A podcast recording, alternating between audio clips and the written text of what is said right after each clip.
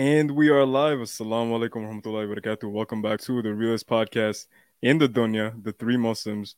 We got brother Abdul from the Warner here. Assalamu alaikum. Wa alaikum assalam wa rahmatullahi wa barakatuh. Habibi, look at that setup, man. MashaAllah. We got the Versa- Versace robe. We got the Moroccan thobe. Let's get into it, man. Alhamdulillah. I'm trying to be the freshest da'i in the game. You know what I'm saying? MashaAllah, MashaAllah. May Allah bless you for all the work that you do. And for anyone that doesn't know you, right, tell us a little bit about your story. You can tell us as much as you want to tell us, as little as you want, bro. You do your thing. Okay, absolutely, absolutely. Well, first and foremost, I just want to say thank you guys so much, you know, for having me as a guest on your platform. It's a great honor. Um, you know, I've actually been watching you guys prior to me being, um, you know, on YouTube uh, before. So I just want to say, you know, it's it's very beautiful how everything comes full circle. Alhamdulillah, now I'm a guest on your guys' show. It's a very beautiful thing. I just want to say thank you guys so much for having me. And may Allah bless you guys. May Allah reward you guys for everything that you guys do for the for the deen as well. Allahumma ameen. Jazakallah khair, bro. Allahumma barak. May Allah elevate you. I, I mean, I mean, I mean. I mean, I mean, Yes. before, um, before anyone honestly, I wonders, think bro. I'm, I'm better with like specific questions. So I Okay, guess okay, got you. A specific question, that way I can inshallah get into. it. Let's do that. And for a lot of people wondering right now, is it pre-recorded? No, this is not pre-recorded. This is live. We are live. live, Everyone's baby. spamming Warner Live. Warner Nation right now. Let's go, Warner Nation. Let's go. We in here. Let's go. All right. They can't So, so us, first man. question. First question. All right, let's let's do it. So someone wrote, "What is Warner Nation?" Okay, what is Warner Nation? So Warner Nation, so inshallah, so the whole idea behind this, right, is I want to create a nation of warners, right? A nation of people who warn people of the truth, right? And and it, it is the harsh, bitter truth, unfortunately, right? So I want to create a nation of people who warn people of the truth and bring people to the truth as well. Because as you know, I'm not a sheikh, right? I'm not a scholar. I'm a normal person, just like most of you guys watching today.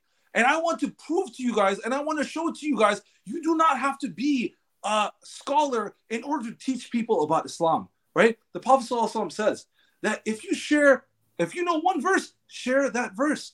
So I want you guys to know that you don't have to be a scholar to go share the message of Islam, that anybody can do this. So, inshallah, once I am completed with my mission, I want every single corner of the United States to have a da'i there blasting the Quran, handing out Qurans. Inshallah, by the time I am done with my mission, inshallah, this is what we want to achieve. Inshallah.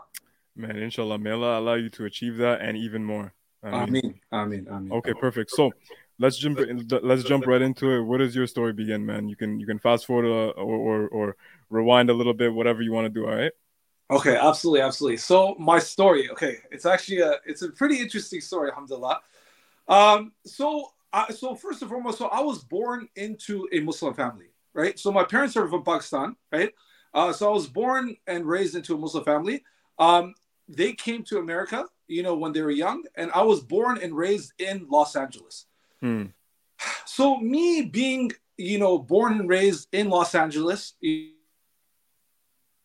Oh no, we lost him, bro.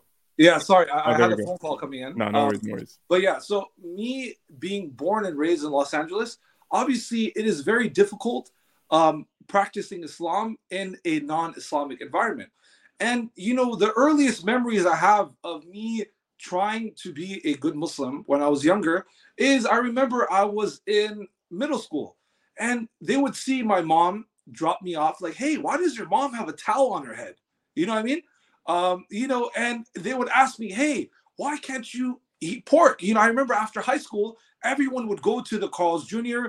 Everyone would hang out, chill. They would order their food, and I would always order fish. And thought they thought I was weird because I would order fish. You know, but every time they would ask me, I had no response. I had no response. Like I didn't know how to respond to all their questions. You know, I realized that I was Muslim by name, but I had no knowledge of the deen, right? And I'm sorry to say, you know, the way that I was taught the deen, I was very much pushed away from the deen at a younger age because I was forced everything. you- You're forced to do this, you're forced to do that, no explanation. I remember the first time I went to the barber, right? And I got my beard, you know, trimmed, right? I came home and I got a nice slap in the face. no, no explanation why, nothing like that. Just this is, you know what I mean? So because of these things, it really pushed me away from Islam. And then obviously the whole idea of 9 11 happened, this, this, and that. And everybody portrays Muslims in a certain way. And me, unfortunately, because I had no knowledge, right? I started believing everything they said about the Muslims. So when I started getting into that mentality, I decided that, you know what, I'm going to push religion to the side and I want to focus on my on the dunya, right? So at that time, I wanted to become a professional basketball player. So I'm about six eight, six nine, right? Um, so at that time, I wanted to become a professional basketball player. So I was so focused on basketball, and I wanted to make it to the NBA. That was that was what I wanted to do at that time. And at the same time, you know, I would bodyguard. You know, uh, you know, I would, uh, you know, I started, you know, becoming. Uh, I became like a bouncer at the local uh, like i would be a, a, bouncer at the local high-end uh, nightclubs in the area like in beverly hills and hollywood and stuff like that. So that's kind of like how i started um, you know in that uh, in in that in that security game right? So i started off you know as as a, bouncer right um, in the high-end nightclubs. They would spend like 50 100k a night on the tables stuff like that right?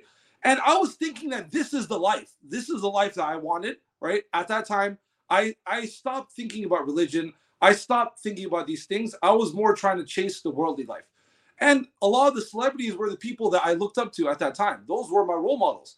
And I was shaking hands and I was walking around with my role models, right? So as I was in, uh, you know, the security game for a certain amount of time, I started becoming cool with all, a lot of the NFL players, a lot of the NBA players, a lot of the rappers, a lot of the musicians and I became close friends with them to a point where I started bodyguarding for them personally, you know? And now I am fully integrated into that lifestyle, right?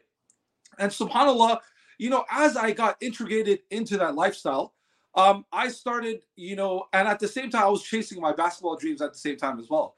And then one day I got injured, and, you know, that was the end of my basketball dreams. So I started pursuing more of the bodyguarding career, for bodyguarding for all these different celebrities and stuff.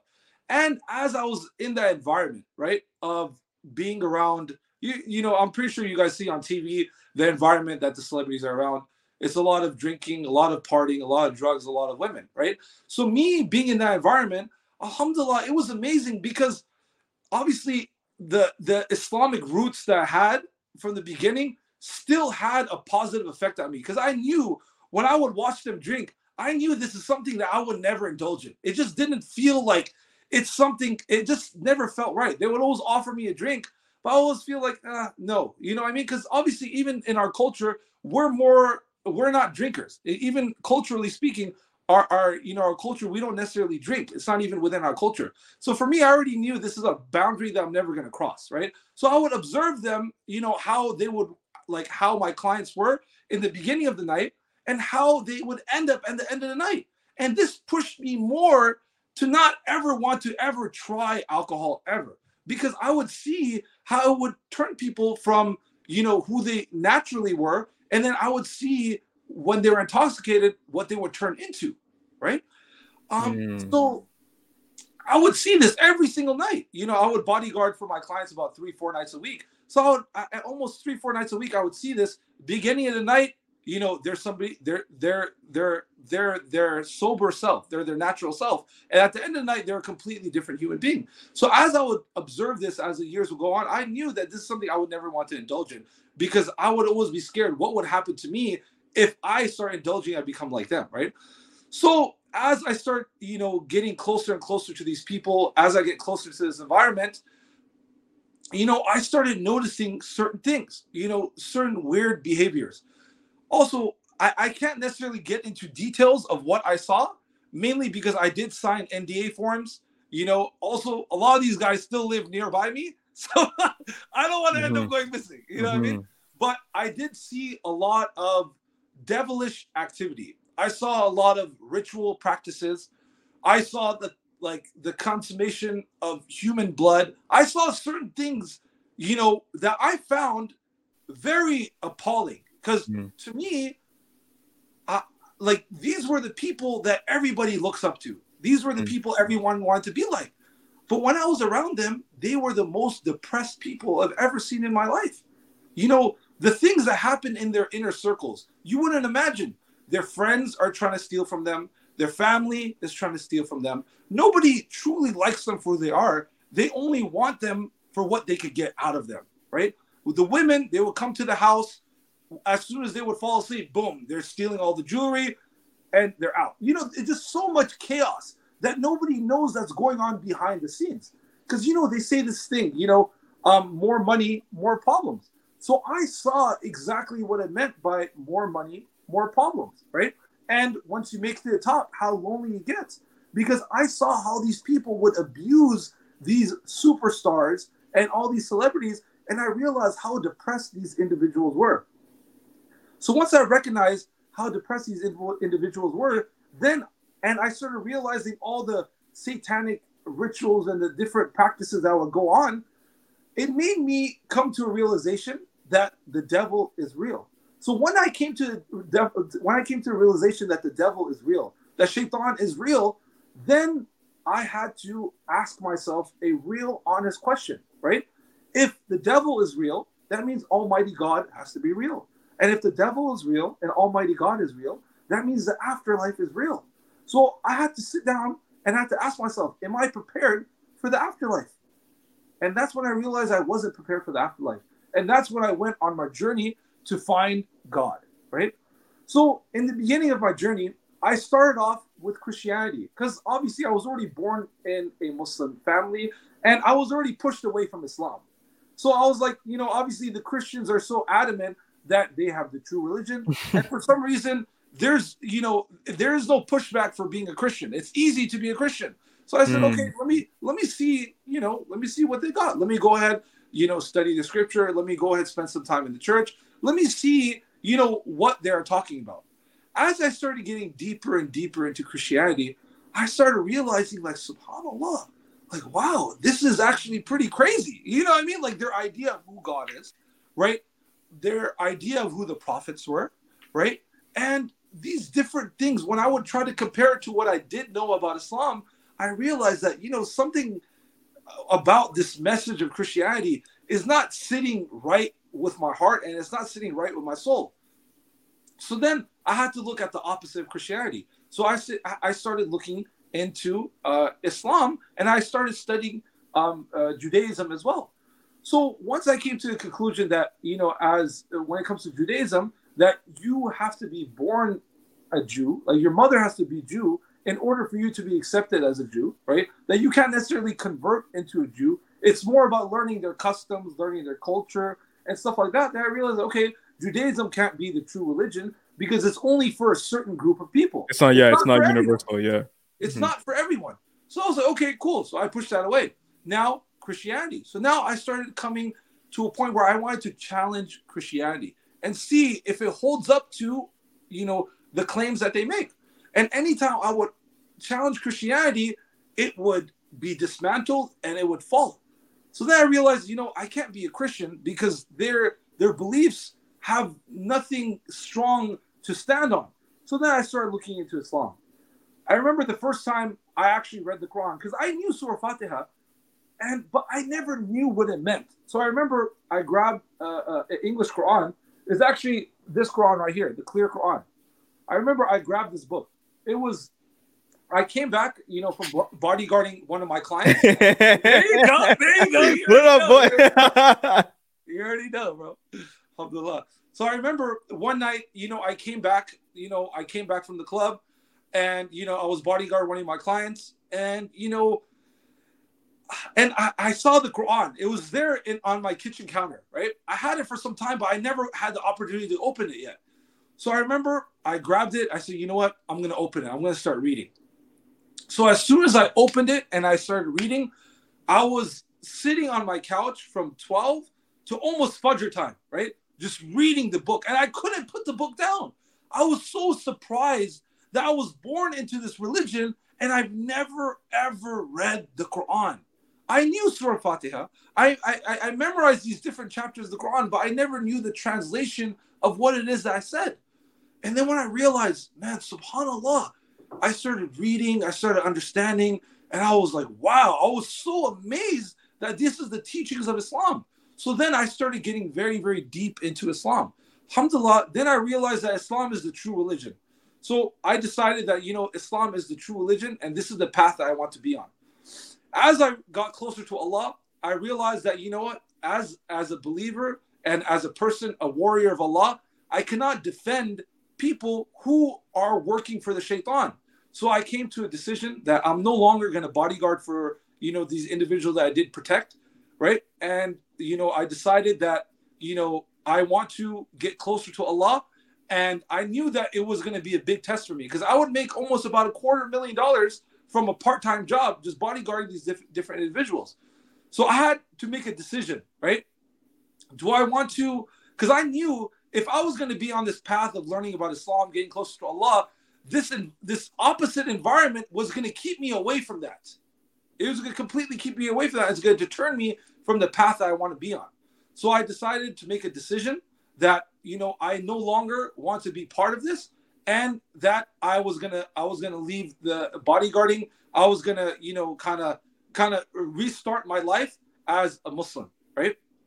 So alhamdulillah, I started doing that, and then as I would do that, you know, I would you know I would have different. I would have a lot of non-Muslims friends, right? The, obviously in Los Angeles, it's a very um, it's an extremely large population Hmm. But also the Muslim population is very scattered. It's not all they're not all in one area. They're like scattered in different areas. So I wouldn't have too many Muslim friends. So obviously most of my friends were Catholic, they're Hispanic, Christians, you know, atheists, different stuff like that. And you know, as I was now, this was the point where I started studying Islam. I started, you know, practicing. I started learning more. And I remember I came across this um, you know this quote that knowledge is useless unless it is shared. So I decided that you know what I want to share a little bit of my religion with one of my friends. Right. I remember we were chilling in a frat house, right? Because all my friends were in college, and I would chill with them at the frat house, right? So we were all chilling at the frat house, you know, and then suddenly I noticed it was time for prayer. I was like, hey, I, I would ask one of my friends, his name was Hector. I say, hey, do you mind if I go pray in your room real quick? You know, it's it's time for me to pray. He's like, Yeah, sure. Can I pray with you? And I was shocked. I was like, What do you mean? You want to pray with me? He said, Yeah, I want to pray with you. And I was like, uh, I was like, Yeah, sure, come through. You know what I mean? So so I told him, you know what, you just have to do your wudu. He started doing his wudu, and he stood next to me. I explained to him what we were gonna do, and then we started praying. We started praying together. And then once he heard the recitation of the Quran, once he performed his first sajda, right? And then after we were finished with the salah, you know, I, I turned and I looked at him and I saw the peace on his face. And I saw like how how amazing he felt and how happy he was that he joined me in this prayer. It made me realize that subhanAllah, why am I shy? Why am I shy to be a Muslim? Look mm. how it's affecting this brother who has no idea what, about it whatsoever. He's involved with all the women, you know, the, you know how it is in the frat houses. You know, mm it's just parties, girls, all that. You know, so a person like that wants to get away from that and get closer to Allah. So it kind of solidified more in my belief that listen, I'm doing the right thing. And then suddenly, you know, a few weeks later, the brother took a shahada. After he took a shahada, then next thing you know, the other brothers in the frat house, they wanted to start also participating in the prayers as well. So I would come once a day, twice a day, and we would pray together. And then more and more brothers would start joining. And then it came to a point to the whole fraternity came to Islam, one by one, alhamdulillah. And it was so crazy because I remember certain brothers, they would get so upset when they would hear us saying Assalamu alaikum to each other. You know, like, you know, obviously I would walk in the house, everyone say Assalamu alaikum. It's like a bunch of Hispanics, Assalamu alaikum, alaikum assalam, you know? So I started this whole little trend in the frat house, you know? But some of them didn't like to see their friends chasing in a positive, you know, way. So then they slowly stopped drinking. They stopped like certain type of habits, just slowly, slowly. I would never tell them to stop it. It would naturally happen by themselves. As they would get closer to Allah, slowly, slowly, they didn't want to do the things that they were involved with previously, right?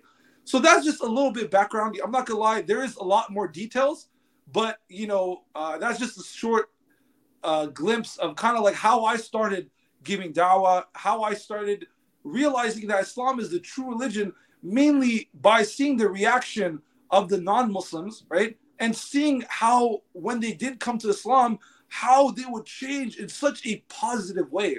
I would mm. see all like I would see them, you know, right when they take their shahada, and then you know months later, now alhamdulillah, different they're getting job opportunities.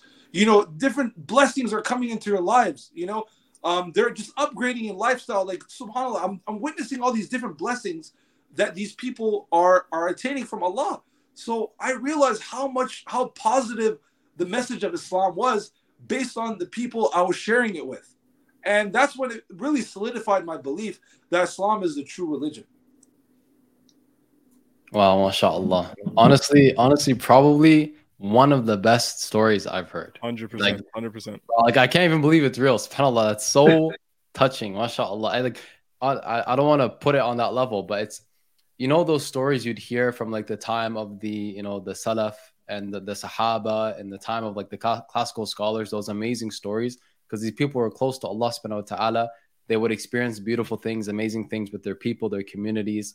You know, it's like one of those stories. It's like a man walks in a room, like everyone converts, you know, something crazy like that. SubhanAllah. It's, it's, it's mind blowing, mashallah. So when did you decide that, okay, I need to open up a booth? and give dawah to you know people who are just going to like enjoy the beach or whatever. Because Santa, Santa Monica is like iconic, bro. Everyone knows yeah. Santa Monica is a place to go chill out. You know. Yeah, yeah, no, absolutely, absolutely. So when, so I, so I've been doing this like as far as giving dawah to the non-Muslims. I've been doing this for years, right? And then when I would come across like you know these different stories, like of how these people end up finding Islam, their their path to Islam, their shahadas, like bro, I would remember, bro. It's you know to me, I would say, you know, like how they say the best way to learn is to teach, right? So when I would recognize like these different brothers, you know, for instance, there was this one brother, his name is Brian. We call him B23, right?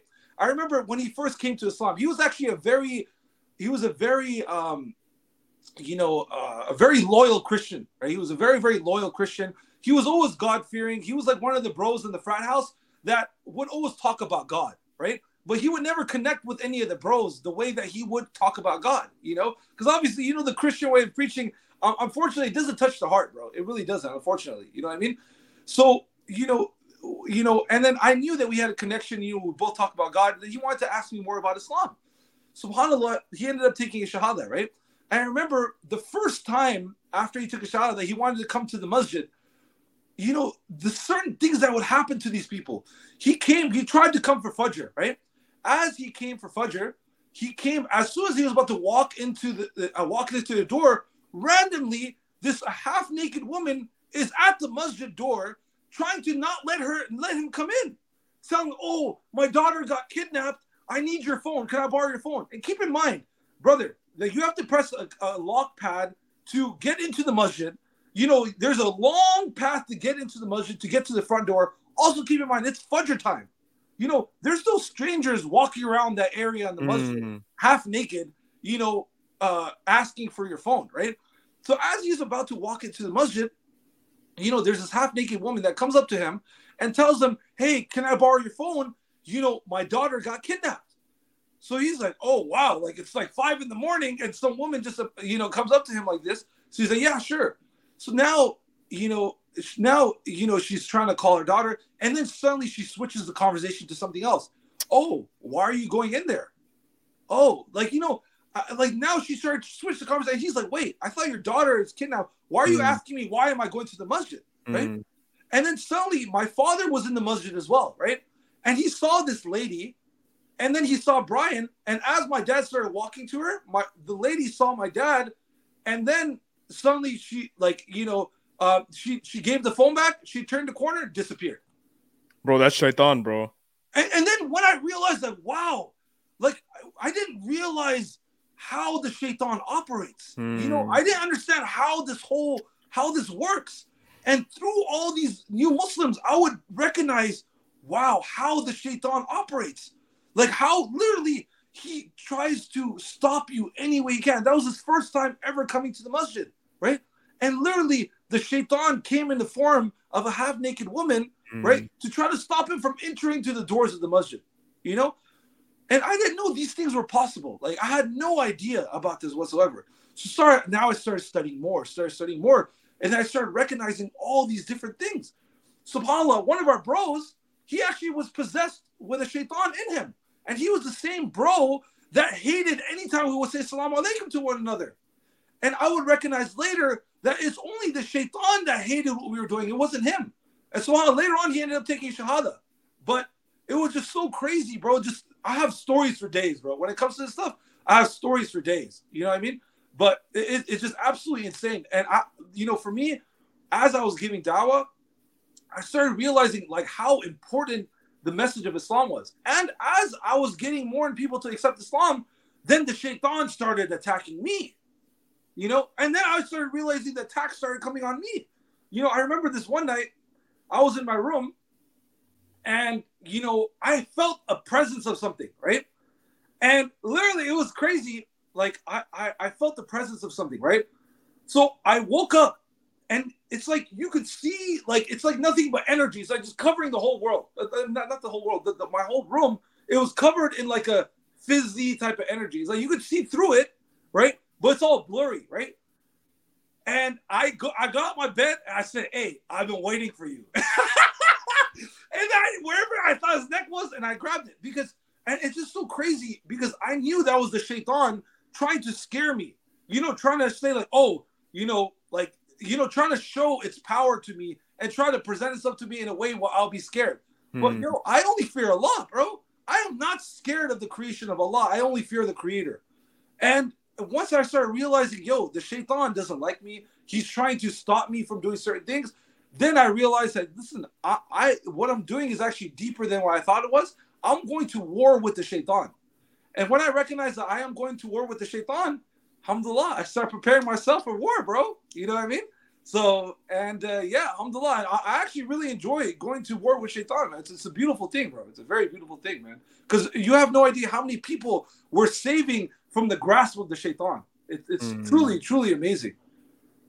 It's weird too when when I deal with a lot of people in the community. It's like it's almost like their lives were seemingly a little bit less, you know, shaitan or jinn filled, you know, a little bit less drama. And then the second they want to come deeper into Islam, bro, game over. You know? Exactly. And you know, that's when I started recognizing the psychology of the shaitan. There's a saying, right? In order to defeat your enemy, you must know your enemy.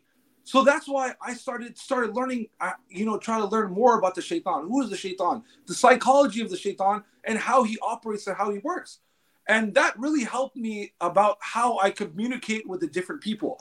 Like when I would see their reaction, I know, okay, the shaitan just whispered in his ear right now. Like I just recognize, like I could recognize these things now. Like I could see what's happening in in the spiritual world based on you know my previous experiences.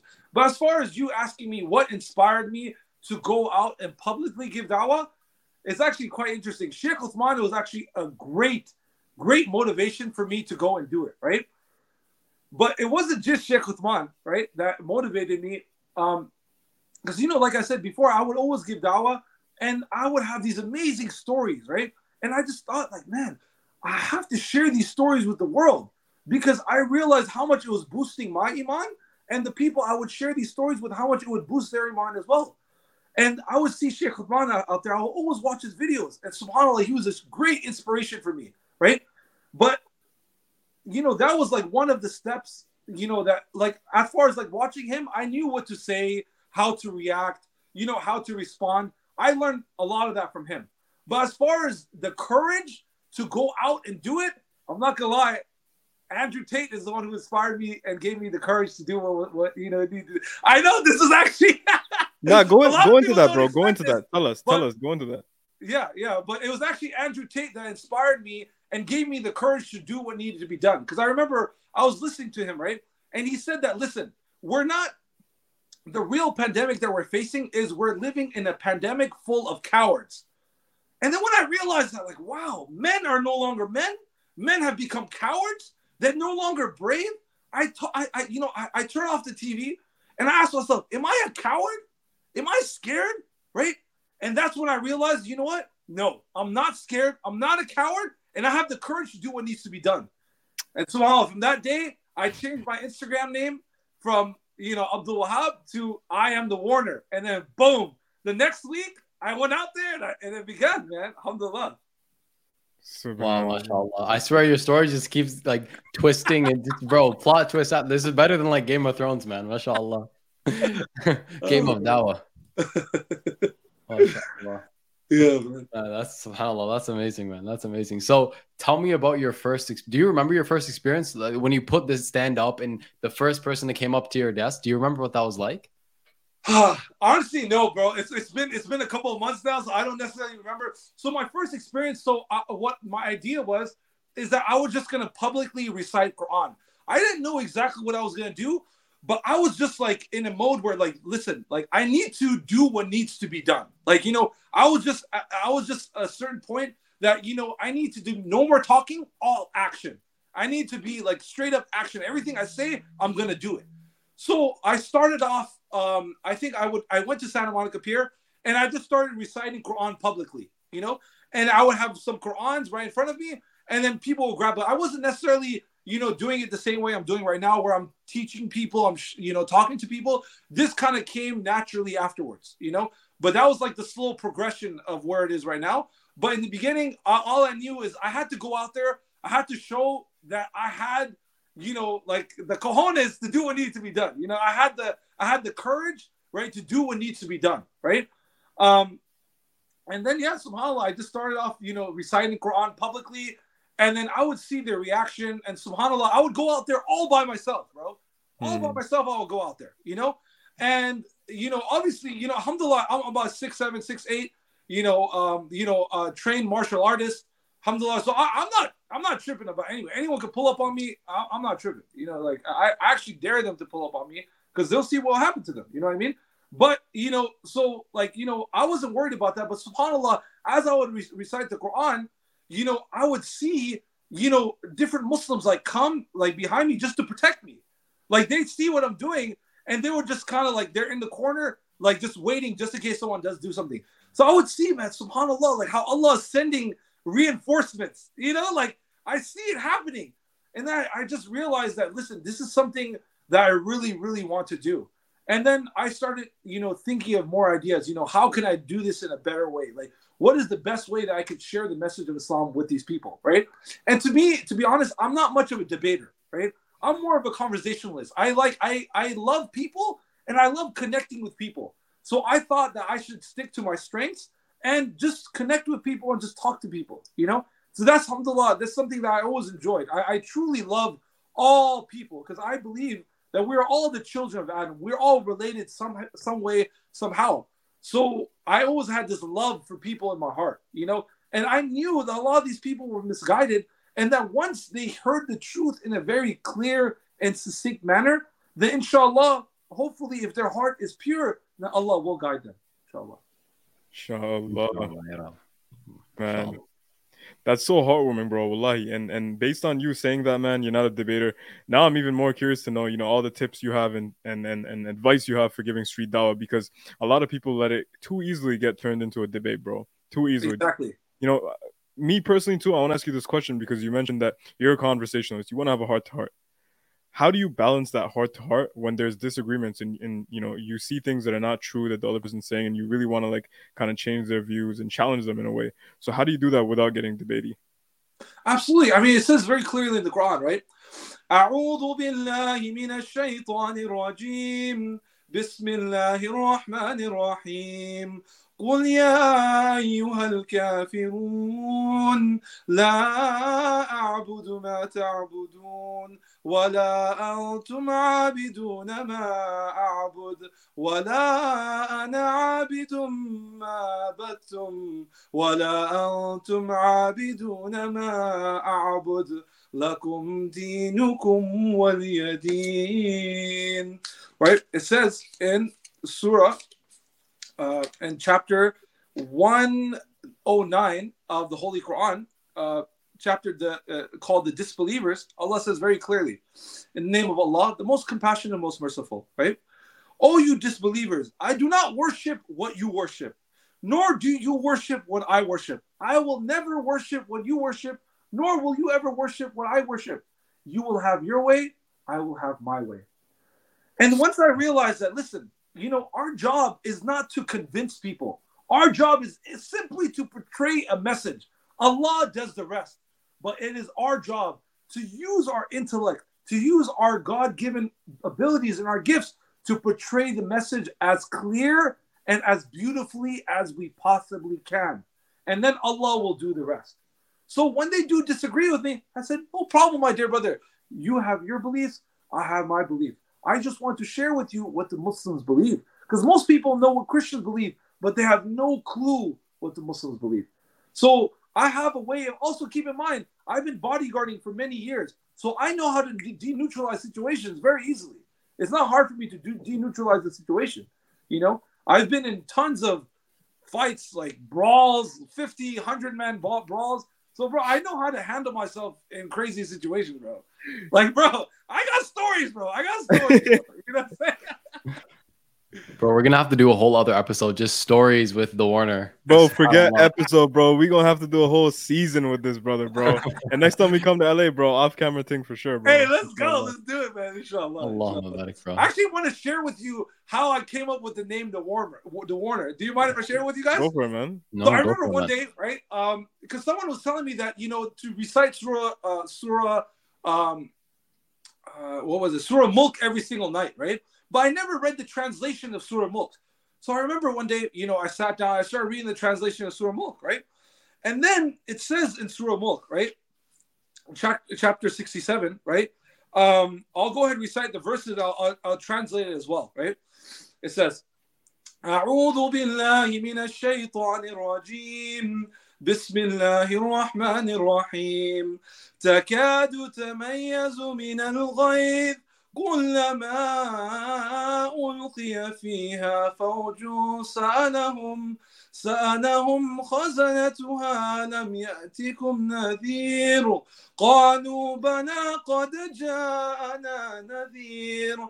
فكذبنا وقلنا ما نزل الله من شيء إن أنتم إلا في ضلال كبير. Right?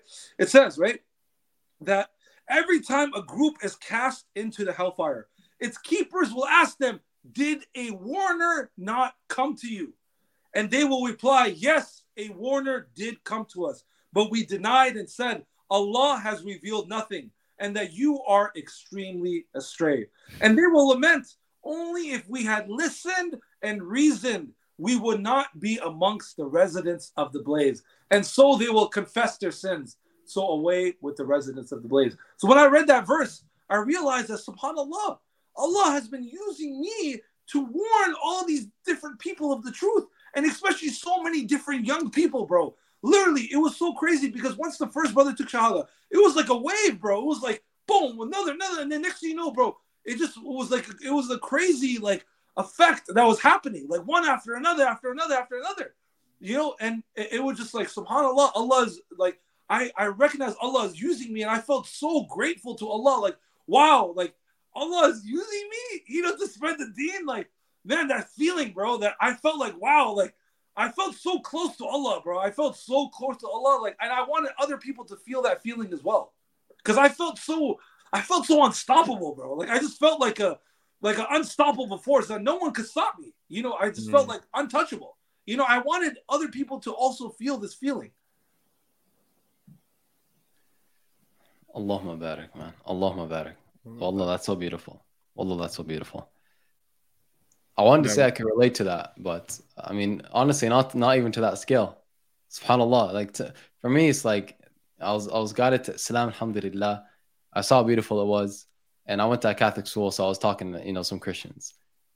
That's all for me. But Allahumma barak, man, mashallah, that is absolutely beautiful.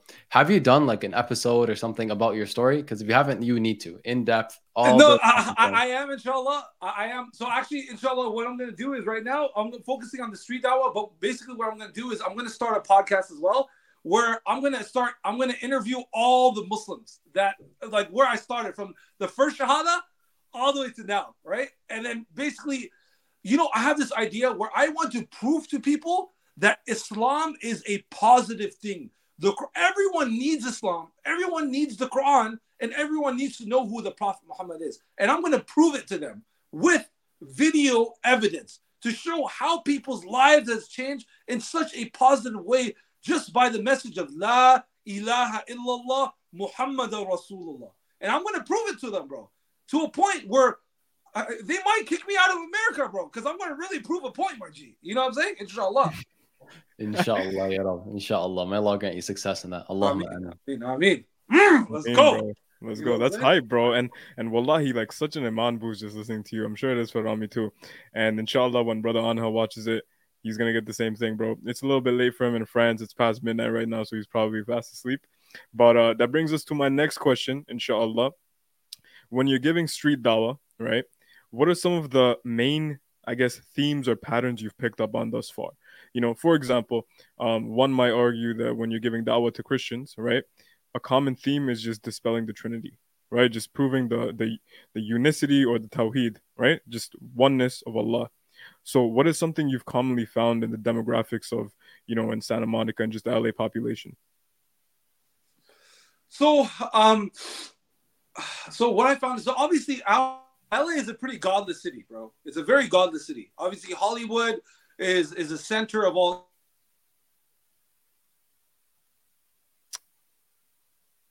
You getting a call again? I think so. I think so. I, I or or it's Shaitan, bro. Oh, okay. Yeah, I think it blanked out for a second. Actually, yeah. I wanted to actually share another reason, another thing that really inspired me. I remember one time I came back from Umrah, right? I came back from Umrah, and I was actually in Mecca, right? So my first time going to Mecca, right? I went to Mecca, and I was like, wow, this is such an amazing, pure environment. And literally, when I was leaving the Kaaba, bro, I started crying so much because I was coming back to LA. And I was like, no, why, why do I have to come back to LA, bro? Because I, I was just in such a pure environment, right? So I decided to myself, like, listen, the only reason I'm going to live in a country like this is to share the truth with the people. Because what better place to share the message of Islam than a place full of darkness, right? You know what I mean? What better place than to do it right here in America, you know, where people are so lost, people are unhappy, people are, you know, trying to find purpose, people are trying to find truth, but they're so distracted with all the different uh, types of entertainment that the world has to offer, you know, and and then they never get to truly get a moment of silence to ask themselves the real questions, you know? So I wanted to be one of the, you know, I wanted to be kind of like a, you know, a, a person who starts a movement of spreading the truth, but doing it in, in a beautiful manner, right? But regarding your question, as far as, you know, dispelling the Trinity, I actually don't do any of that. You know, when when the Christian brothers and sisters do come to me and they they explain to me they believe this is that, I'm not there to shut down their beliefs. If they want to choose to believe that, no problem. I am simply here to teach you about Islam. I want you to hear the message of Islam. We're not going to argue back and forth. There's no arguments that are going to take place, right? If you want to argue, that's fine. I'll demolish you because the arguments I'll have will destroy you immediately. But i am not here to do that. I'm here to share with you the message of Islam. Alhamdulillah, being a giant does help. You know, alhamdulillah. you know, I'm not gonna lie, you know, that does help. I have a certain demeanor that people know not to mess with me. You know, I mean, I just have a certain demeanor, the way I carry myself. They know, okay, it's probably not the guy I want to mess with. You know what I'm saying?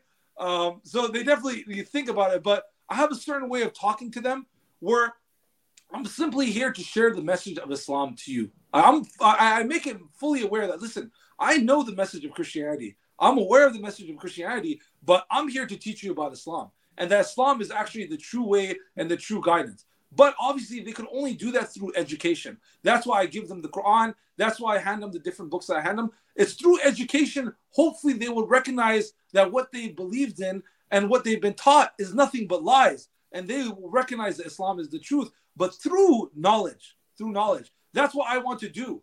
I remember, um, you know, I'm actually, alhamdulillah, you know, uh, I, so anytime I, you know, so alhamdulillah, when I, I remember the first time I went to Makkah, I ended up meeting Sheikh Hoblos. Are you guys familiar with Muhammad Hoblos? Of course, man. Of course. Australia, mashallah. So I saw Muhammad Hoblos, alhamdulillah, and I ended up, uh, you know, getting close to him. So I talked to him, you know, uh, pretty often. You know, uh, you know, I get nasiha from him, different stuff like that. And I remember, you know, I would tell him, oh, you know, you know, uh, spreading Islam. This is uh, this many shahadas. This. I was very excited. Oh, I wanted to just like keep getting more shahadas, more shahadas. I was like kind of like racking up shahadas, right? It was like kind of like a game, right? And then he told me, no, no, no. It's not about the quantity, but the quality of believers. And then he changed my whole mindset. Now I actually I no longer chase shahadas, right? My main thing is I want to educate people on Islam, on what the what we believe. Like I want you to at least if you're going to explain our beliefs to other people, explain it the right way. I want you to hear the right things because most people all they know is the lies of Islam. They don't know any of the truths of Islam. All they know is the lies of Islam. Right? So at least I'm trying to, you know, take control of the narrative of sharing the true message of Islam. MashaAllah, Allah Mubarak, bro. That's so true because you know when you think about a lot of the people in the West, and I was asking Anhel this too because Anhel's an American revert, mashallah. He he accepted Islam about just under two years ago, closing in on two years now. And when I asked him, I was like, bro, where did you get most of your preconceived notions about Islam from? He was like, everything I knew about Islam, not from Muslims, bro, from Fox News or the media or what they taught him in school, what his teachers taught him, you know, people that he knew in his community. There was no Muslims. Absolutely, absolutely. Like all these, all these, uh, like the false allegations you hear about Islam, all the lies I hear about Islam, is from people who are profiting off Christianity. To be honest, if you want to, if you want to get right to the point, most of the people who dispel lies about Islam is because they're profiting off Christianity, and they know Islam is going to basically get rid of all their monetary gain, because we know Christianity is a business. We know it's a business, right? So they're they know Islam it gets rid of the business of Christianity.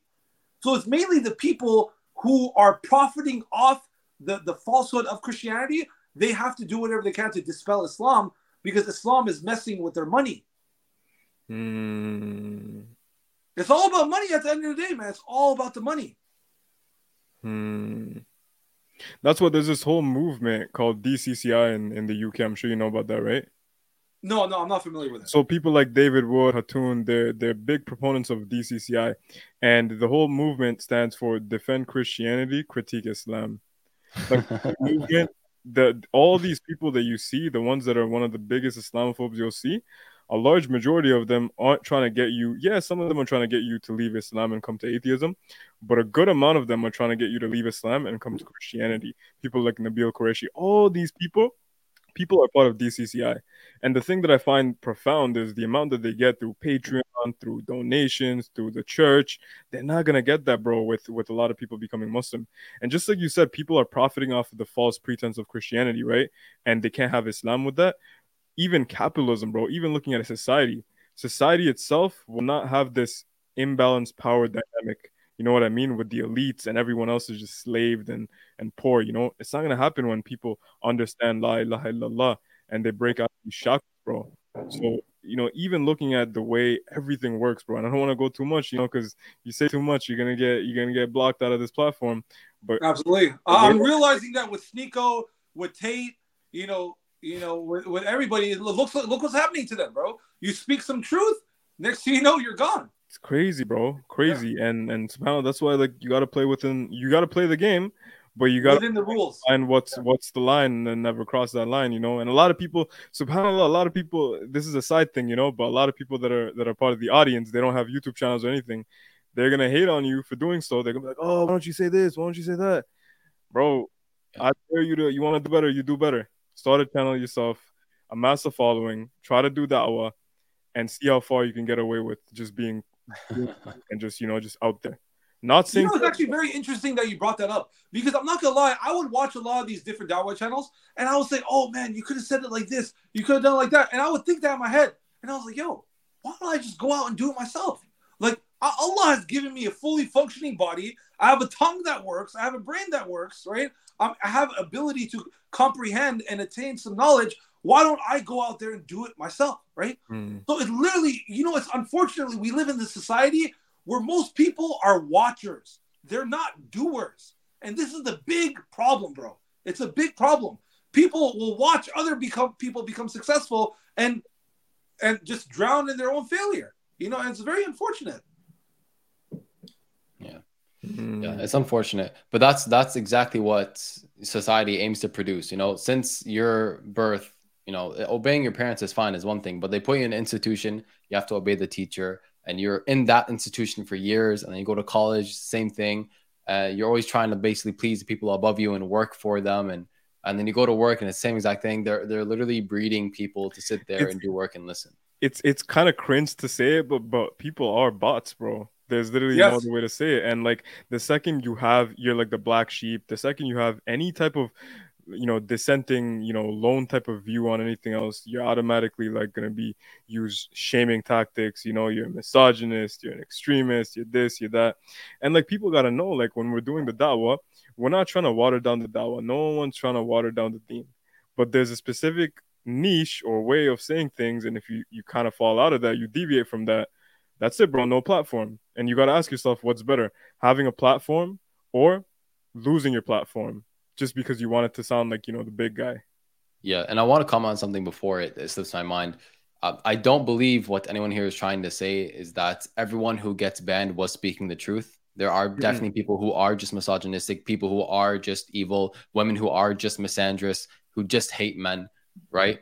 Uh, there are these people out there, and these Mhm. people get shut down and stuff as well. What we're trying to say is that when you look at the Muslims, right, you look at those giving dawah, whether they're living in, you know, uh, in a, a Muslim country or in a non-Muslim country, one way or another, according to unjust rulers or a an unjust ruler, they may be locked up, they may be shut down, they may be like I don't obviously we don't agree with everything Andrew Tate says, but his his Airbnb account, why take his Airbnb account? Like Mm. His that- Uber account and go after his bank accounts. that's crazy, You man. know, th- th- uh, to me, that was crazy. When I heard Yeah. they went after his bank accounts, like Mhm. more than just social media, they're Yeah. literally trying to silence you. Yeah. But Mm. obviously, with what I'm trying to do, I, I need to possibly be prepared for the same thing, you know, because I, I really want to start a big movement, bro, a big movement, a real big awakening of Islam in the United States, inshallah. inshallah inshallah Inshallah. Inshallah. And this, this man, wallah, this, this is so inspirational. Allahumma barik. It really is because we need Muslims to, you know, be men. We need Muslims to be go-getters. Because if no Muslim, if no Muslim is a go-getter, then Islam will, will not be spread. And you hear this common narrative a lot when it comes to, you know, the Khilafah and Islamic rulership and Islamic governance. When people say there's no good rulers, and you know, people respond with, "Don't worry, one day Allah will bring us a good ruler. One day, you know, like yes everything happens if allah wills you know I, if i speak on this podcast it's because allah wills if i go and pray my salah because allah wills something like salah i can't say oh i didn't pray allah didn't will it i still have to go and do it myself Mm. right and same thing with dawah dawah is an obligation upon the muslims it, like the brother mentioned the hadith of the prophet ﷺ where he said convey for me even if it's just one ayah meaning if all you know is alhamdulillah rabbil alameen that's all you know go go You better share that. that. You better share that verse. Exactly. 100%. And recite it just like the brother Allahumma barak recited it. Recite it to the people. Let them know. Alhamdulillah Rabbil Alameen. You could break, literally, you could do a tafsir of that and, and spend 10 minutes of their time teaching them about that one ayah. That's how encompassing the Quran is. So, you know, when people say these things like, oh, one day Allah will bring these people, let me let me teach you something. Let me teach you something. Actually, Allah is going to teach you something. He says in the Quran, let there rise from basically the ummah, from the nation, a group. All right, he talks about a group that calls to good, a group that does good. You know, in, in, in Surah Waqia, he talks about sabiqun, the forerunners. And if you want to be a forerunner, you don't wait till Allah makes you one, because Allah is not going to make you one unless you work to be one. So we have to be go-getters, right? That's why and we also keep in mind, in Surah Waqia also said that the foremost, the forerunners, there will be few from later generations, but many from previous generations. Ah, Subhanallah. Subhanallah. Yeah, go ahead, continue. Sorry to interrupt you. Go ahead. No, I think that's that. No, that's good, one hundred percent. Because that, Yeah. that that speaks volumes to the point that we don't have enough. And you know, actually, another hadith of the Prophet he said, I forget the context, but there's a hadith the Prophet ﷺ, He told a Sahabi or the Sahaba radiallahu anhum that right now there's a lot of knowledge, so action is preferable. Action is what's needed, basically, right? He said there will come a time where there's there's basically there's lots of you know speakers and da'is and, and so on and so forth, but very little knowledge.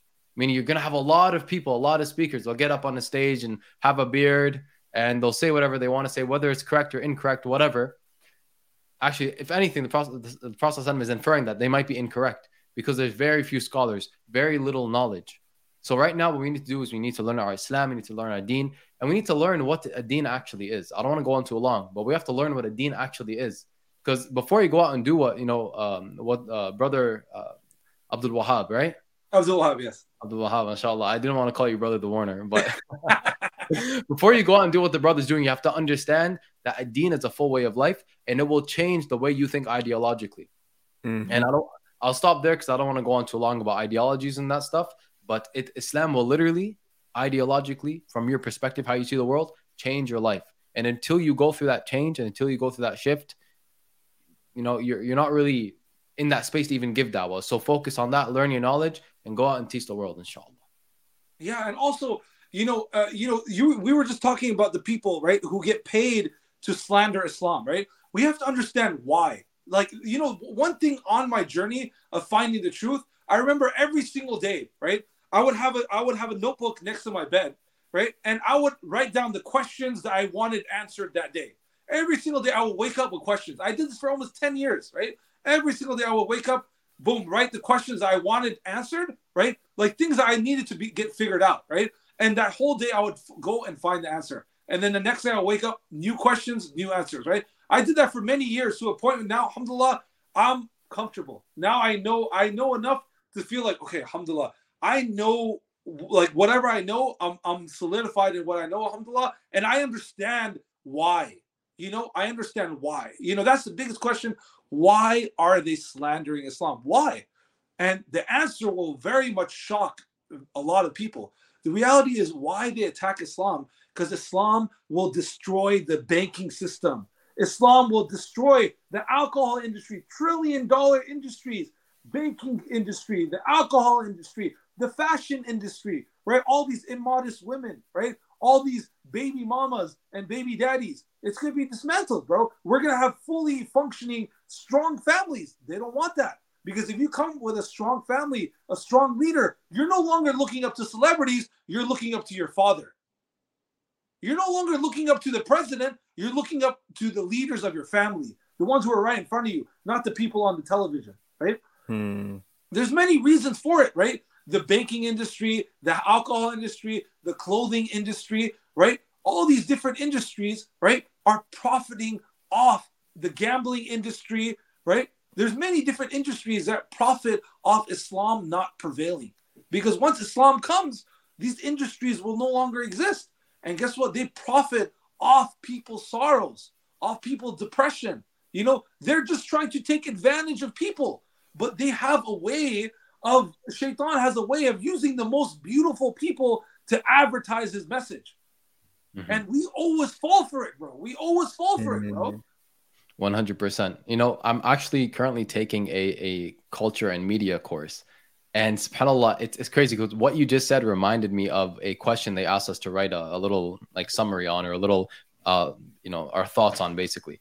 And they asked which of these uh, tactics that media uses to basically, I forget the wording, but, you know, promote pro- some kind of propaganda or to basically deter you away from reality or to convince you of something, which is the strongest? And they gave a whole list. And I looked at it and I'm like, bro, this one and the one that I picked, and I think the one that is the strongest is is creating problems and offering solutions. That is like, bro, that's a, a like a triple-ended sword just being jammed in you because they make a, they make they either make a problem for you or they make you think you have a problem. So you're in a state of shock, panic. I need help. You know, it's like when the when the government says we have a great enemy that wants to destroy us, and blah blah blah. You're gonna look like freak out, be like, bro, you know, this country wants to destroy us. What am I to do? You're in a state of panic. And then the country you're living in will provide the solution for you and they'll save you. And then you'll be so thankful to them. You'll love them so much. You'll trust them even more. And the whole time, right, in certain cases, they will be pr- basically, like you mentioned, profiting off of us because they make us think we have a problem. We pay them money to fix our problem. And then you know, they basically the cycle continues. It's wallah, it's crazy. But they could only do this to people who are unknowledgeable, yes. people who are followers. You cannot you cannot convince a group of leaders to fall for this type of rhetoric. You can only convince a group of followers to do that. And we live in a society full of followers, right? People just follow one another instead of leading by example, right? And you mentioned a very, very interesting point, right? What so it's actually one of the tenets of Freemasonry. It's called order out of chaos. Order out of chaos, right? So they cause the chaos and then they create the order out of chaos. One of the examples I could give you is imagine, um, uh, you know, just so people understand it a little bit more clearly, right? Imagine a man kidnaps a woman, right? And the whole time he's he he he's covering his face the entire time, right? And he's torturing her. He's doing all this to the woman. And suddenly, at the very end, he comes in and pretends that he's the one who saved her. He shows his face. I'm the one who saved you. Now she's gonna say, "Oh, I owe my life to you." But the whole time, he's the same one who kidnapped her and tortured her the whole time. It's a different level of of like psychology where you're really disrupting the mind. And this is what these people are specialized in. The people who are deceiving the masses, these people are professional deceivers, literally professional deceivers. They've mastered the art of deception. Subhanallah. But obviously, Allah says that the shaitan has a plan and Allah has a plan. And Allah is the best of planners. Alhamdulillah. Subhanallah. Wallah, like I swear to God, when you talk, it's like so many different light bulbs. I know, bro. Like it's so amazing. Actually, actually, I think Fired, you mentioned this maybe a few episodes ago, um, where you basically asked the question, you know, or you just point out a fact. You're like, think about the fact that there are people who work at TikTok who dedicate their lives to studying how to make you addicted to their app. Same thing, bro. TV, everything. If we were good podcasters, we'd be doing it. We'd be studying how to get people hooked so they cannot leave. Now, if you do that with an Islamic channel, bro, ahsan, mashallah, keep going. But when you do it for something that's just feeding these people mm-hmm. garbage, 60 second videos of someone doing a stupid impression of Jim Carrey or whatever, it's like, I, you know, actually, also on the side note, think, can you remember the last three TikToks you watch? Everyone, can you remember the last three TikToks you watch? If not, delete the app, bro. Don't watch anything because that's what it does to you, bro. Allah, that's what it, it puts you in a state of just pure like delusion, and then you forget all about it. Subhanallah. Go spend the time you spend on TikTok doing what brother Abdul Wahab was talking about, educating yourself and not being someone who just you know listens to other people. And and when I say resist the slave mind. One hundred percent. One hundred percent. Allah subhanahu wa ta'ala, and this is the saddest part, you know, Allah created us with the capacity, and even in the Quran, Allah appeals to our our wisdom, our knowledge, our intellect, our logic, our rationality. Allah appeals to it. You know, even Allah asking, do, do they think they were created from nothing? You know, to, I'm playing on my freaking uh, iPad right now. I don't need, I don't have time to think about where I came from. Excuse me? And if you're thinking, oh, I don't say that, okay, but I mean, you're living it.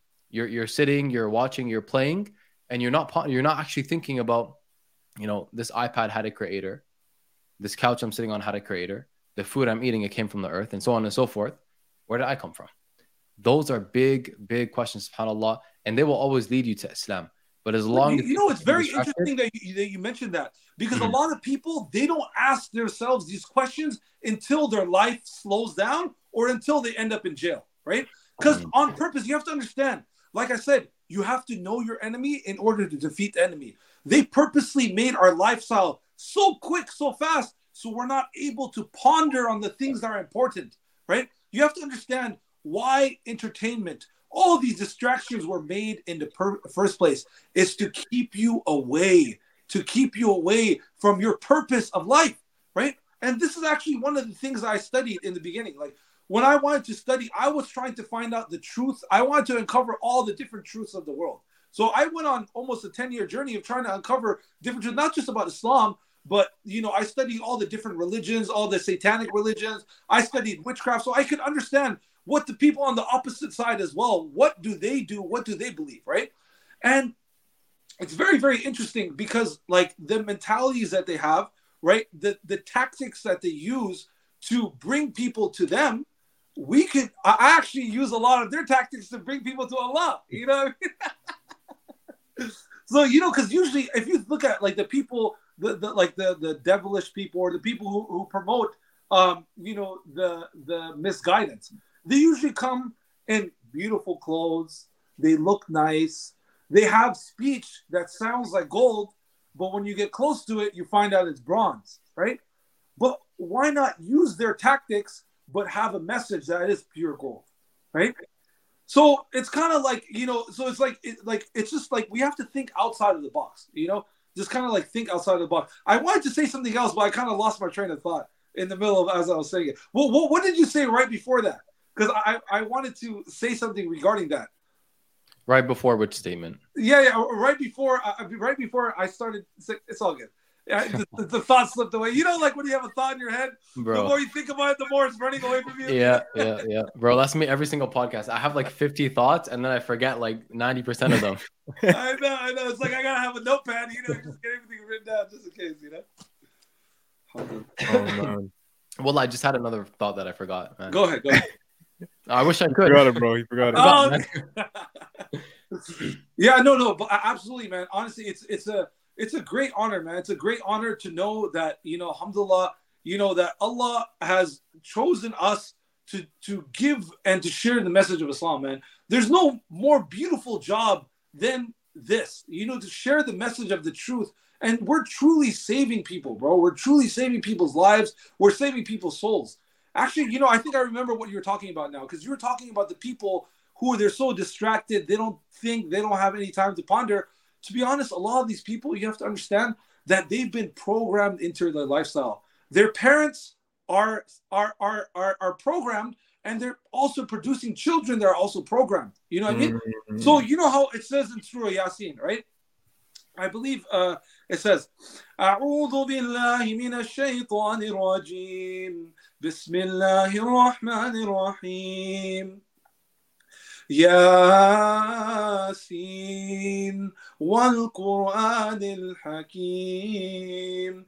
إنك لمن المرسلين على صراط مستقيم. تنزيل العزيز الرحيم. لتنذر قوما ما أنذر آباؤهم فهم غافلون It says in the name of Allah, the most compassionate and most merciful, right? Yasin, by the Quran, rich in wisdom. You, O Prophet, are truly one of the messengers upon the straight path. This is a revelation from the Almighty, most merciful. So you may warn a people whose forefathers were not warned and are so heedless. We're dealing with a bunch of people who their their fathers and their fathers were never warned of the truth.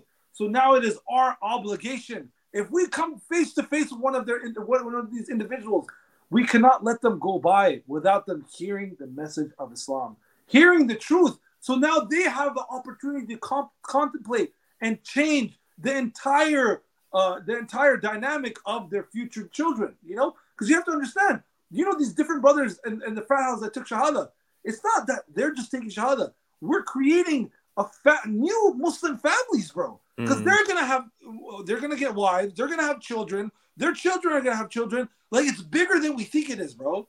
It's way bigger than we think. If we, if you really think about it in a very deep manner, this is the most beautiful work any human being could be involved in. This is the work of the prophets, bro. There's no better work than this, bro. And we need to start taking pride in in our religion, bro. We need to be unapologetically Muslim. Unapologetic. We should be proud that we are Muslim. And we need to take control of the narrative of Islam with platforms like ours. Alhamdulillah, you guys have an amazing platform. A lot of our Muslim brothers have good, nice platforms, and we need to take charge of the narrative of Islam that's being spewed. Yeah, bro. See, we have we have a friend who's also on TikTok. His name is Riyad, and he made this video once upon a time. I think Rami saw it too, and he says that you know one of the main missions, kind of propo- proponent propagating why he does what he does is because everything that most people today, that laymen, non-Muslims know about Islam, is from the non-Muslims. So he's like, why don't why don't we start channels and platforms where we teach them Islam from a real Muslim, the way Islam is supposed to be, not through non-Muslims, not through the media. Absolutely. And you guys are doing amazing. May Allah bless you guys. May Allah reward you guys. May Allah give you give guys more success, more barakah, and everything. Allah grant you times a million, inshallah. Inshallah. Allahumma amin. Allahumma amin. Allahumma you wanna, you wanna answer this question, bro? Adam writes, How old is the Warner? So I just turned 30. I just turned 30 this month. MashaAllah. Allahumma I'm a young soldier, man. I'm a young soldier. Let's go. Never would have. Yeah, bro. Never would have guessed, bro. You look like you're in mid 20s, bro. Yeah, man. Yeah, I'm a young soldier, man. Alhamdulillah. Alhamdulillah. Alhamdulillah. May Allah grant you many, many more strong years. Allahumma ameen. Ameen, ameen, ameen. Rami, Rami just turned 36. Really? Let's go. Let's go, Rami. la, la, he's, he's joking. I'm 22, alhamdulillah. Oh, mashallah. He's young, bro. Um, but speaking of 36, so let's subtract 10, 26. I actually want to talk about the 26th chapter of the Quran because of what you said, subhanAllah. Well, it, it, it, it reminded me of these verses. So first, this actually, because it also links to what I forgot I wanted to say before. I remember now, alhamdulillah. Beautiful, beautiful. Islam is so logical, so concise, so clear, and does not take much thinking. So much so to the point that that is, I think, have gotten just too strictly logical, and they've forgotten a whole side of da'wah, which is emotional intelligence. It's being able to go to someone, see that state that they're in, and give them exactly what they need for them to realize, I have this issue in my life. Islam provides that solution. Subhanallah. And when you give dawah in a way, and sometimes the answer is logic, 100%. Sometimes they need to, like, let's say you're you're talking to someone who worships an idol, right? Which is similar to what I'm going to mention. You can go to them, and just like the prophets in the Quran, say to them, "What does this bring to you? Has it given you food? Has it given you drink? Like, it doesn't give you anything. It's it's I can destroy it right now, and it would become rubble, and I can like use it and throw it like in my lawn. It won't benefit anything. So if you look at chapter 26 in the Quran, Allah subhanahu wa ta'ala, He tells us basically to relate or to recite the story of Ibrahim alayhi salam when he went to his, his father and his people and he asked, you know, what is it that you worship besides Allah subhanahu wa ta'ala? And then they said, you know, we worship idols and we're fully devoted. Like they know they know what he's up to, right? They they know why he's asking. It's rhetorical. So he's like, we worship idols and we're devoted to them. Okay, so we're happy with what we have. And then he asks, uh, can they hear you when you call upon them? or can uh, can they benefit you or can they harm you? And they said no, but we found our forefathers doing the same. Subhanallah. Exactly what you said.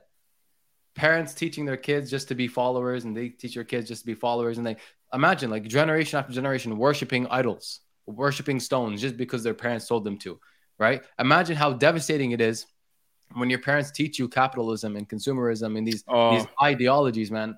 Man, to unpack that, subhanAllah, you need to hit them where it hurts. You need to hit them in the heart, Mm-hmm, mm-hmm. emotionally, inshallah. This this is something we can talk about on another episode too. But a lot of parents too, I see where they're coming from, bro. The way they try to program and condition their kids too is because for them, it really was sink or swim. You know what I mean? A lot of immigrant parents too, when they came here, they kind of glorified the idea of money and then security and all this type of stuff. So they try to kind of keep kids a little bit in the shell. You know what I mean? A little bit in in a confinement, in a safety net. You know, you you want to say something that is the truth, but it's a little too controversial. Don't say it. You know, you want to stand up for the dean. Oh, but it might put your life on the line. Don't say it, bro. You know what I mean? And we gotta understand. We gotta have sympathy sympathy with these parents too, where they're coming from, because they're coming from a place of just just genuinely looking out for people. But understand too, bro. The best of creation, the Prophet was slandered, was persecuted, was attacked, was poisoned. Even I don't know how authentic that is, but I'm not a scholar. But poisoned. What makes us think us laymen are immune to that, bro? What really gives us the audacity to think that we should have it any easier? Yeah, one hundred percent. Giving giving dawah is hard, but you know, if actually Sheikh Sheikh also was talking about this, uh, I think a while ago. Uh, If you look at the Prophet in his life, you know, when Jibril alayhi came to him, he was like panicking, right? And he went to his his his wife Khadija radiallahu anha and said, you know, Zamiluni, Zamiluni, cover me, cover me. And this happened two or three times maybe. And and each time it happened, Allah subhanahu wa ta'ala revealed the verses, you know, um, basically, um, uh, uh, muzammil. You, I think, I don't know the translation exactly, but you who's covered up, he says, get up and rise. He's like, you're in a state of comfort. Get up and go warn people. He's panicking. Allah says, get up and go warn people. And after warning people all day, come and worship Allah for a part of the night. Subhanallah. Even when you're, uh, that kind of infers that when you're in a state of, of, of just being comfortable all the time, are you really, you have to ask yourself, are you really doing the work of Allah subhanahu wa ta'ala? If you're just sitting there comfortably, you know, relaxing, you don't have any stress, you, you know, you're just chilling 80 years of your life, look back at your life. What did you actually do for the sake of Allah if you didn't struggle at all? Hmm. So I think that's a good point you made, mashallah, bro. Well, we're no one, mm-hmm. you know, we're no one. We're going to be criticized. Well, we're going to make mistakes as well. That's the thing. We we will make mistakes and we'll be criticized for the mistakes and we will speak the truth. We'll be criticized for speaking the truth. At the end of the day, if you're doing it for the sake of Allah, you'll be good. You, you know what gives me relief when, when you know, obviously when it comes to this stuff?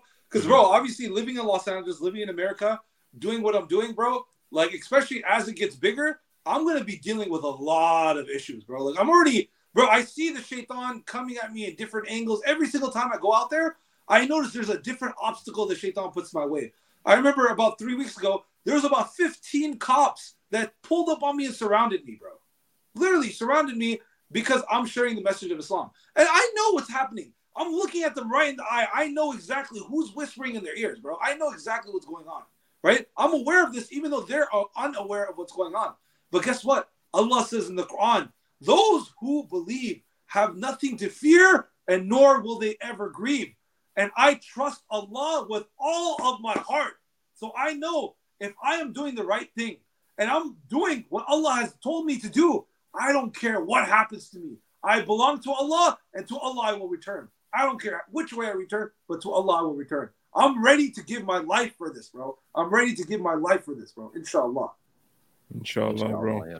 And may Allah allow us to all reach that state of yaqeen in the deen. Allahumma ameen. Allahumma ameen. Allahumma But bro, with this being said, Rami, we gotta go pray Maghrib, right? Oh, it yeah. sucks. It sucks that it's come to this, bro, that we got to wrap up the stream, brother Abdul. But it, it definitely makes me look forward to part two and many more other segments with you. And inshallah, we can definitely get you over here to Toronto and we do uh, an in person thing in a few months, inshallah. inshallah. And definitely going to send this over to Anhel, make sure he watches it. He usually always does the ones that he can't come, he always replays it by himself.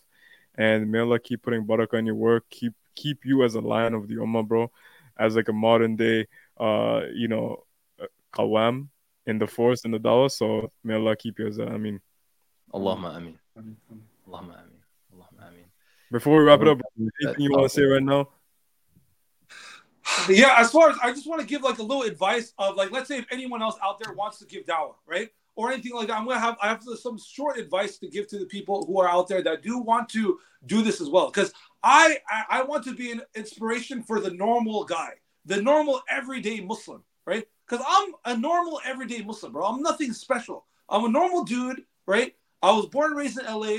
I just the first time I read the Quran was like about 10 years ago, bro. So there's people that have way more time uh, on me, you know, as far as more they know. There's so many people are way more knowledgeable than me. But the thing about me is I act on what I know. If I know something, I'm going to actively try to share it with as many people as I can. So I just want to share with people, anybody else that wants to do the dawah, right? Never fear. Allah has your back.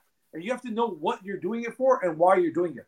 And to stay genuine. Because people could feel when you're lying to them or when you're telling them the truth.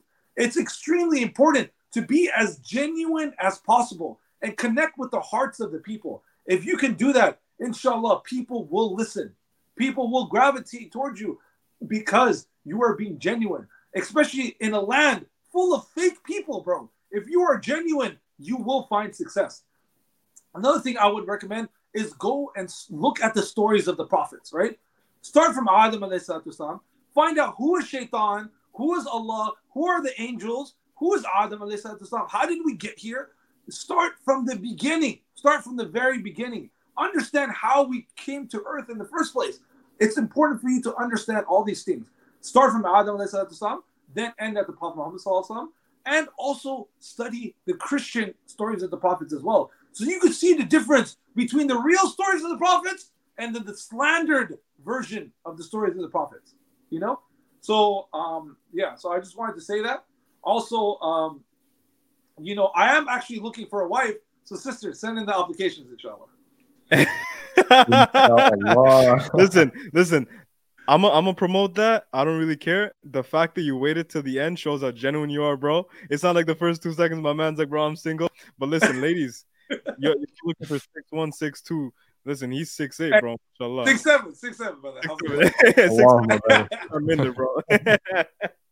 Allahumma barak. May Allah elevate you, habibi. Both of you. Allahumma ameen. And anyone that made it this far too, we tagged them in the title of this video. Go over to his channel, smash that subscribe button, like all of his videos, support him.